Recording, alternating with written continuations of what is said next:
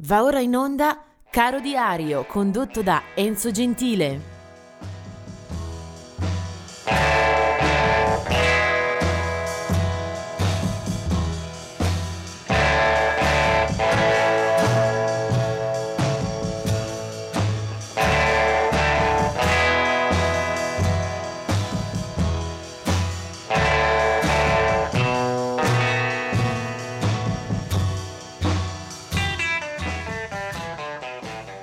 Ben arrivati, oggi sul calendario c'è scritto 26 di agosto. Vediamo subito un po' di nascite e poi eh, correremo verso il brano musicale prescelto.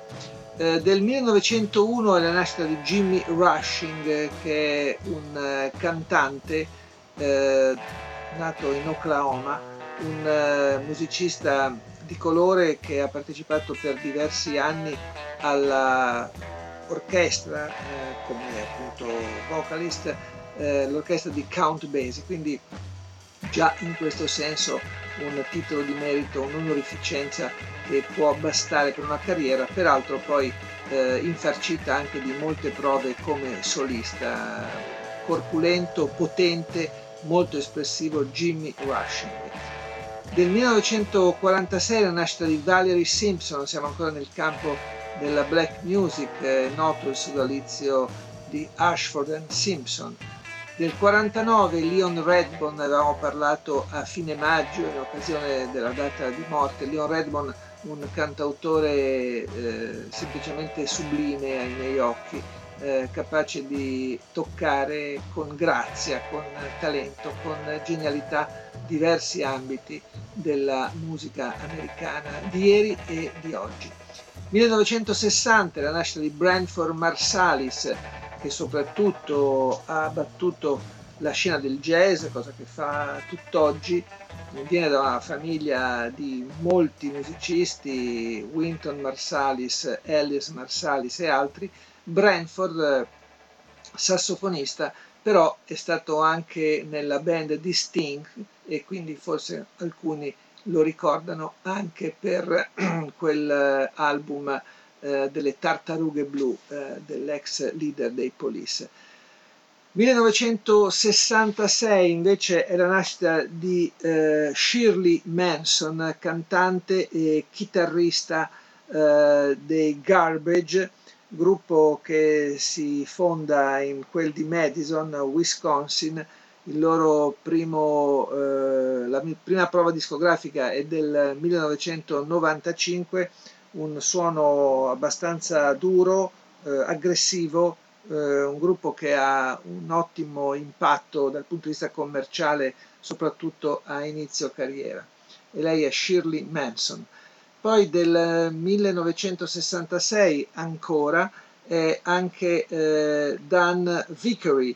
Eh, Dan Vickery che invece è eh, della formazione dei Counting Crows, lui eh, californiano come la band, eh, suona la chitarra e anche lui è subito all'inizio delle prime incisioni, eh, 1993 il loro debutto, mentre del 1969 è eh, Adrian Young, un musicista della band dei No Doubt.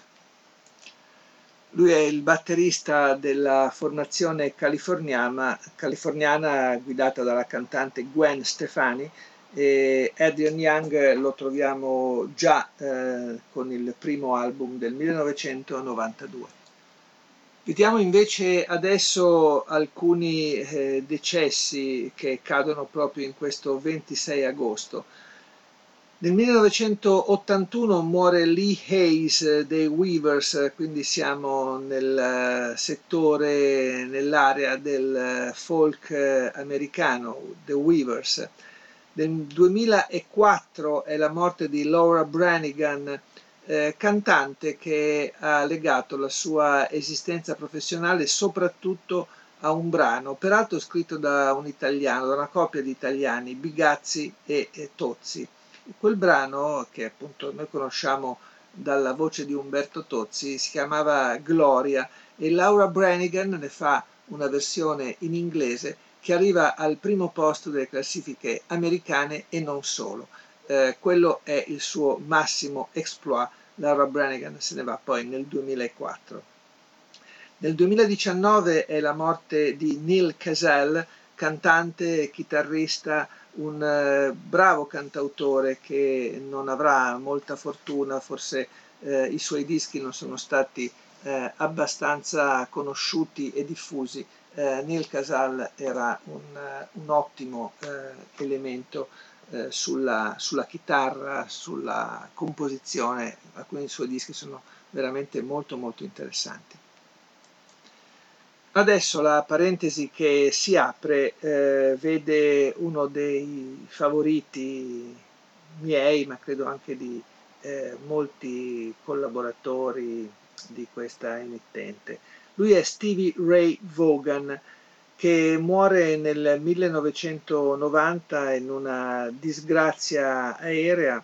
Eh, la sua carriera è molto breve eh, quanto eh, brillantissima eh, dura solo sette anni. Steve Ray Vaughan, texano, aveva esordito nel 1983 con un album eh, già eh, incisivo, un debutto folgorante, si chiamava Texas Flood, e poi ne inciderà diversi altri dischi, alcuni in studio con i Double Trouble, altri dal vivo, eh, altri eh, con il fratello eh, Jimmy Vaughan ed è The Vaughan Brothers.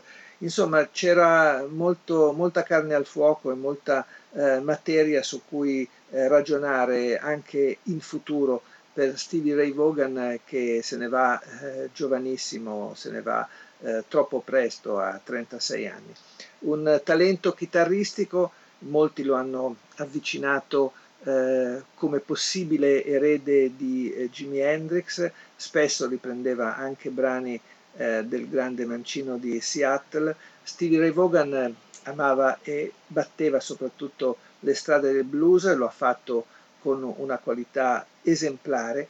Eh, Stevie Ray Vaughan ha una discografia densa perché dopo la morte sono uscite mh, raccolte, album dal vivo, anche dei DVD, dei box, eh, molti inediti, insomma c'è di che sbizzarrirsi, ci si può nutrire a lungo con la musica di questo artista eh, che adesso mi piace potervi eh, riproporre eh, con proprio un brano di eh, Jimi Hendrix eh, che lui rende dal vivo con una eccellente eh, qualità e personalità.